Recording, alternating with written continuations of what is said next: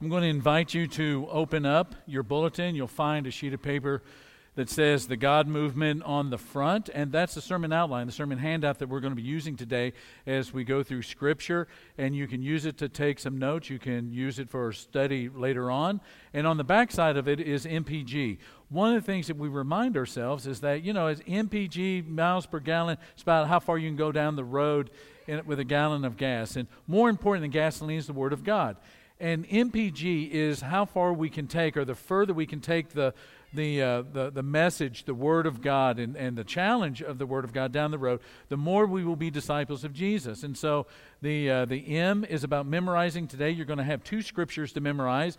The P is for prayer, and that is some specific things to be praying about as it pertains to the message today. And then the glorify section is actually to do some self evaluation and some ways that you can plug in to the areas in the church life that we're talking about this morning. And uh, uh, while I have your attention, and we're thinking about God's Word from a, from a study standpoint. Uh, I, I want to challenge you. We're going to start a new series next week called Shine. And it's based in Philippians, and specifically Philippians chapter 2, where Paul calls the church to shine like stars in a dark night. And that's what the church is supposed to do. And we're going to talk about how we actually shine not only for each other and shine for God, but how we shine in the community how we shine into the community with the gospel and the love of God and the opportunity for all of eternity to be changed for every person who has ever lived. And that's going to be about a five about a five sermon series on Philippians. And so I want to challenge you, beginning today, to read a chapter out of Philippians during the week throughout this, this, uh, this entire series. Now, this morning we want to talk about, about the nature of the church. And I want to begin by making a statement that you all agree with that confusion can be a very dangerous thing. Confusion can be an incredibly dangerous thing. When something is confusing to you, it, it throws you off, it can blur your thinking. When something is confusing, there's the possibility for a misunderstanding or even more so, misunderstandings. When there's confusion, you don't you don't have full understanding. There's, there's something important that is being missed. And because that's true, it can put you in harm's way. In fact, one of the ancient or archaic ways of thinking about confusion, the way that it was used years and years and years ago, is that confusion can mean to bring someone to ruin. Now, I'll give you an example of that from my own life. Uh, back in 1984, so we're talking, you know, nearly 40 years ago, uh, Ellen and I are in Zimbabwe, which uh, in 1984 was a fairly new nation. It had only been around for a couple of years. And we were looking to leave Abilene and to plant a church in Zimbabwe, Africa. We ended up going to Brazil, but at that point we were thinking Zimbabwe. Now, Zimbabwe is one of those places influenced by the British Empire where, you know, here in America, we drive on the right side of the road. Steering wheel on the left, we're on the right side of the road. In Zimbabwe, the steering wheel is on the right side of the car, but you drive on the left side of the road. And so there were a lot of times as we're driving through Zimbabwe, I mean, it's just counterintuitive to drive on the opposite side of the road, right?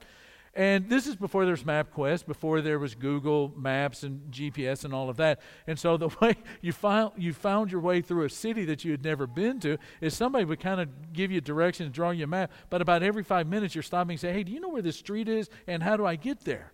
And so I was kind of wondering where this street, I knew it was up close, and we ended up, and I'm also concentrating on driving on the left side of the road.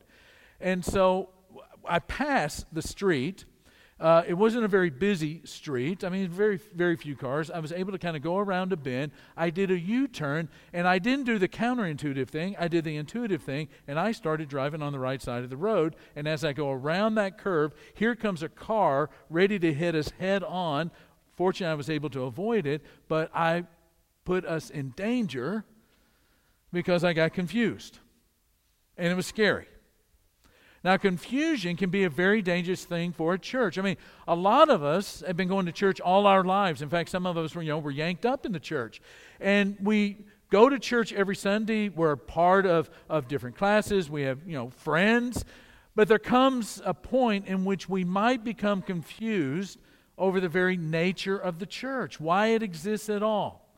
And so there are some churches who think that they're a fortress And that is, they're suspicious of everything on the outside and they build the walls up and they protect everything on the inside, and it's just about us.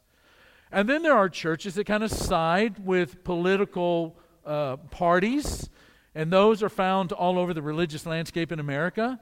There are churches that function like country clubs and they sort of give off this exclusivity vibe that it's, you know, about us and no one else. There are churches all over the place. And one of the hard things to do in a fallen world is to maintain purpose. And so the really big question for us this morning is we want to get rid of all confusion or any confusion that we might have and answer the question what is the purpose of the church? What purpose does the church serve? And the way we're going to do that is we're going to go back to Matthew's gospel that CJ just read for us. One day in Matthew's gospel, there's an expert in the law who asks Jesus, out of all of the commandments that you find in the Jewish scriptures, to us, the Old Testament, which one is the most important? Now, it was the Middle Ages when somebody finally sat down and counted them, and there were 613 commandments in the Old Testament. Now, you can see out of 613 commandments, that there might be a little confusion over which one was most important. And he asks to test Jesus. And where they may have been confused and where we might be confused, Jesus was not confused. And he answers very directly. He says, Love the Lord your God with all your heart and with all your soul and with all your mind. That is the first and the greatest commandment. And a second, and he wasn't finished, a second is like it, meaning that it is right up there in importance. He says, Love your neighbor as you love yourself. All of the prophets and all of the, all of the scripture hang on this. Now, we refer to this as the greatest commandment. And you know why? This is the way that Jesus referred to it. He said, This is the first and the greatest. And then we speed forward to the about 40 days after the resurrection.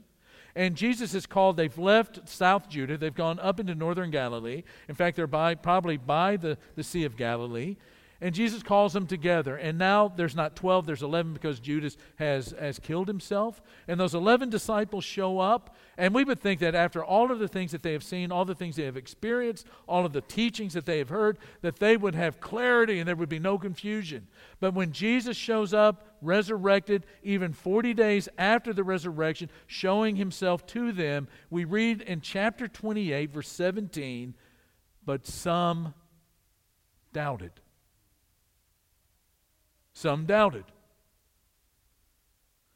There's some confusion with the disciples. They are a little thrown off with what they were thinking the kingdom of God was going to look like and what the kingdom of God really looks like. They needed some clarity. They, they were being given to misunderstandings, and Jesus says to them, says, All authority in heaven and on earth has been given to me, meaning that there is no higher authority in all of the cosmos. That when I speak to you, though it is the words of God, the highest authority that are coming to you. And with that authority, that highest singular, no other authority like it voice, Jesus says, I want you to go and to make disciples of all nations. You go into the world and you baptize them. They go through the new birth, they participate in the death, burial, and resurrection of Jesus. You baptize them in the name of the Father, the Son, and the Holy Spirit, and you teach them to obey everything. Not just some of the things, not the popular things, not the easy things, but I want you to, te- I want you to teach them to obey everything that I have taught you. And you know what? It's daunting but don't have any confusion about this. I am with you. And that text we call the Great Commission. And so, with the greatest commandment and the Great Commission, in those two texts, we find five dynamic characteristics of the church worship, fellowship, ministry, discipleship, and outreach. And what I want to do at about 5,000 feet elevation, I want to give you an overview of the characteristics and the purposes of the church, why we exist in San Antonio. And the first one is this. And we're going to start with love. God with all your heart, soul, mind, and strength. Mark adds that in his gospel, meaning you love God with everything that you are and to love your neighbor as yourself. We begin with worship. Worship, if we were just to give you a quick kind of a popular definition, would be magnifying God, and that's a lifestyle. Magnifying God is a lifestyle. We find this in Scripture. Psalm 36, or excuse me, Psalm 34, Psalm 69. David says in Psalm 34, Magnify the Lord with me. So he's calling out to people and he says, Here's God, and what we're going to do is we're going to magnify him, we're going to make him bigger. And how do we do that? Let us praise his name together. That is, in unison, as a crowd, as a congregation, as a family, as a people, as a church. That's what Ben has been doing this morning. We've been praising him in song together. And then in Psalm 69, he kind of flips the order and he says, I'm going to sing praises to God's name. I'm going to sing to God, and in doing that, I will magnify him as I give thanks. Now, one of the things that happens when you worship God is you're magnifying Him, which means when you magnify anything, whether it's a telescope or a microscope or just a you know, magnifying glass, when you put something under a magnifying, you're just enlarging it. You're making it bigger and bigger. You're making it more easily seen. In fact, the Anglo Saxon word, the original word behind worship, the word worship, means to make much. That is, you know, to make a big deal out of something, to magnify it, to make it greater. Now, when people think about worship, they typically think about singing, and, you know, everybody has an opinion. You know, songs are too loud, or they're too slow, or they're too traditional, or too contemporary. I mean, typically when we think about singing or, or think about praise and uh, about worship, we think about singing. But it's more than that. Worship is more than just singing, it is the life that we lead. Think about Romans chapter 12. All right, verse 1. Very famous passage as, as Paul begins to get into that very practical section, theologically speaking, of the book of Romans. He says, I urge you. So, this is something kind of important. It's on his heart. I'm urging you. This is something I really want to see happen in your life. Brothers and sisters, talking to the church, in view of God's mercy. That is, in the context of your life as a saved, reconciled, redeemed individual, sins forgiven, connected to God as a son or daughter, forever family, in eternity, blessed with joy. In view of God's mercy, offer your bodies as a living sacrifice. And all the Jewish people would have thought worship, sacrifice holy and pleasing to God, and to make sure that no one misses it, he says, This is your true and proper worship. Worship is one of the things that happens with your life when you love God with all your heart and with all of your soul and with all of your mind and with all of your strength. Now, I think one of the most dangerous, confusing myths that we live by in the 21st century in Western culture is that worship is something that only happens at a certain time of the morning on Sundays. Worship is magnifying God with your life. You think about it. I mean, God creates the heavens and the earth in six days. On the seventh day, He rests, and we only think. I mean, you think about every blessing that comes to you in creation the fact that you can breathe, the fact that you can live, the fact that you can sustain yourself with food, the way that you're taken care of, the way that, yeah, I mean, just the way that the earth is, and, and all of that stuff. There are so many things to praise God and to worship God about each day. And we think that it's only one day of the week. Yes, First day of the week, we come together as a corporate body, as the body of Christ, to worship God together and encourage one another. But every day you give thanks to Him, and every day is a day of worship. I mean, you know what the greatest blessing in the world is every day? The presence of God in your life. And I'm telling you, when you begin to rub shoulders with God and you realize that it's this father son, father daughter relationship, and you're, you're walking planet Earth, and God is with you. He is beside you and in front of you and under you and over you, and He's in you, then you find every day a reason to worship God, to magnify Him, for Him to be big. And worship, as just something that we do with our mouth, is not big enough. That's why Jesus says you love God with everything that you are your body and your, your soul and your mind and your heart and your strength. And one of the things that we understand more clearly than any other person on planet Earth is that when we worship God, That way, every moment, every second of worship is countercultural because we live in a fallen world that says, let's make God smaller and smaller and smaller and smaller until he appears only as a dot on a page on a dusty history book of human, you know, human history. When we, as disciples of Jesus, are making him bigger and bigger and bigger and bigger. When we worship, it should say something astounding about the God who created the heavens and the earth and created you as a disciple of Jesus. In fact, Paul is going to write to the church in Corinth all of that stuff about worship, you know, at the end of that book. He's going to say something so profound about even an unbeliever, somebody who is not yet a child of God, who watches you worship. He is convicted, chapter 14, verse 24, he is convicted and he is called to account by all. He, the secrets of his heart are disclosed, and he will fall on his face and worship God, declaring that God is certainly among you. And you know why he says that? Because he can see God, because God has been magnified with your life and with your worship and with your, your singing and with your discipleship and with your behavior and with your love and with your forgiveness and your ethic. God has been magnified. The world needs a church like that. And then, number two, fellowship. Fellowship, easily defined. We live life together. This, you know, this along with, with ministry, fellowship and ministry are love. This is what happens when you love your neighbor as you love yourself.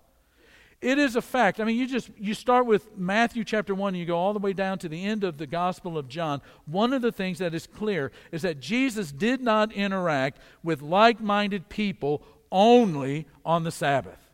He'd go to synagogue, and for the first time all week, he'd see some people that believed like he did. That's not what happened. He lived his life with others all the time. He, he did not go it alone. He's traveling, he's eating, he's teaching, he's healing, he's working. Good times, bad times, morning times, evening times, lunch times. He is with like minded people. And if Jesus needed to live with brothers and sisters, then we need to as well. I mean, to live our life on an island is one of the most unfortunate strategies for your life to fall apart as a disciple as they can be. I mean, we read in the earliest days of the church that this kind of living with fellow disciples is what the church committed itself to. In fact, in Acts 2, early years of the church, they have devoted themselves to the apostles' teaching and to fellowship. Friends, isolated disciples of Jesus are super, super, super, super vulnerable in a fallen world. Temptations. How many times did you not know you were being tempted until a brother or sister stepped into your life and said, Hey, something's going on here that you, there's a red flag that you're not seeing? Or loneliness. I mean, one of the most one of the one of the hardest things to deal with in life is loneliness and the negative influences and the bad decisions. Most of the if not all of the bad decisions that I've made in this life and I would bet probably yours as well is that those decisions were made in a vacuum. There was no wise voice, male or female, going into your ear and saying, Are you thinking about what you're doing? What is the wise thing to do? What is the story you want to come out of this? And those bad decisions are made over and over again. Well, next to fellowship is ministry. And saved people serve people. Saved people serve people. Ministry is what takes place when people love their neighbors. And one of the, the simplest application is meeting the needs of your neighbor. So we go to 1 John chapter 3. This is how we know what love is. Jesus Christ laid down his life for us. We get that. That, that was service. He loves us. He died for us in service on the cross in order that we might live. And then John continues, and we ought to lay down our lives for our brothers and sisters. What he's saying there is that our fellowship and our ministry to each other should be so tight and so Christ like in its love and perspective and scope that it would look like in our relationships with each other that we would die for each other. That we would die for each other. But that's kind of out there, right? Because I, you know, I've never been asked to die for anybody. So not only are we asked to love in the big ways, die for each other, but in the little ways as well. And so the verse continues if anyone has material possessions, if you've got some stuff, and see a brother or sister in need, but you have no pity on them, that means you don't emotionally connect to them and take care of that need, how can the love of God be in that person? Good question. What John is saying is that as, as disciples of Jesus, we, knowing what it took for us to be saved, that same kind of perspective of service is what permeates all that we are. And if we, ha- we say that we love God and we, we have stuff, and there are people in our midst that need the stuff, and there's no connection, there's no generosity, there's no ministry, then how can we really say that the love of God is a real thing? Mark chapter 10, verse 45 Even the Son of Man did not, be, did not come to be served, but to serve and to give his life as a ransom for many. And then outreach. Found people find people. Found people find people. Outreach is what the church does when it takes the message of the gospel into all the world. And this is one of the things that Paul was trying to get across to Timothy. He said, You know, God, 1 Timothy chapter 2, wants all people to be saved and to come to a knowledge of the truth. One of the ways that this church serves, one of the reasons why this church exists, a purpose in this community is to be that bridge. Is to be the bridge between a person's lostness and a person's foundness in the gospel. That's why we exist. And so I know it's uncomfortable at times to share the gospel. I, I know at times. But you know, some of the easiest things that we can do is we go out into the community and you see people every day is just to live as a disciple of Jesus so that that message, worship, you know, magnifying God with your life and invite them. All you have to do is invite. Just invite. Just invite to your house for dinner. Invite to church. Invite to Starbucks or wherever you go to drink coffee. You just invite. You just, it's hospitality and it's worship and it's disciples and it's love and it's gospel. And we bring people to Jesus. And their life is blessed beyond our ability to describe. Uh, Mark Rankin this morning, we were talking uh, before the first service, and I said, Man, are you happy today? He goes, Yeah, but happiness is a choice, joy is a gift. And that is the gift that you get from the gospel the joy of being connected back to God. Last thing, and we're done discipleship. Jesus did not call you to be a Christian. Jesus called you to follow him. That's what it means to be a disciple. I have no problem with the word Christian. I, you know, I'm a Christian. But sometimes we need to clarify Jesus called us to follow him, to be his disciple, which means to imitate his life. It means to be a mini Christ in the world, that they see him through you in the way that you are discipled into the imitation of his life. That in the way that he lives, the way that he speaks, his value system, his emotional life, where he puts his affections, all of that stuff is a reflection that you have magnified through worship of Jesus in you. Disciples imitate their teacher. And as they grow, they change. Growing people change. It's one thing to grow old in a pew, it's another thing altogether to grow up in the kingdom of God. And that's called bearing fruit. Hebrews chapter 6, verse 1, we just spent six weeks going over this passage quick reminder. Let us move beyond the elementary teachings about Christ and be taken forward to what's that word? Maturity. Jesus wants you to grow up and to look like Him. And so, as we close down, I want to remind you that, that the church exists for purpose. The greatest command plus the Great Commission equals the movement of God in His church in the community. And the way that we say it in this particular church, in the way that we remind ourselves, in the way that we, we talk about the, the purpose of our church to people in the community is this way We love God, and we love people, and we believe that the gospel changes the world. Let's stand and sing.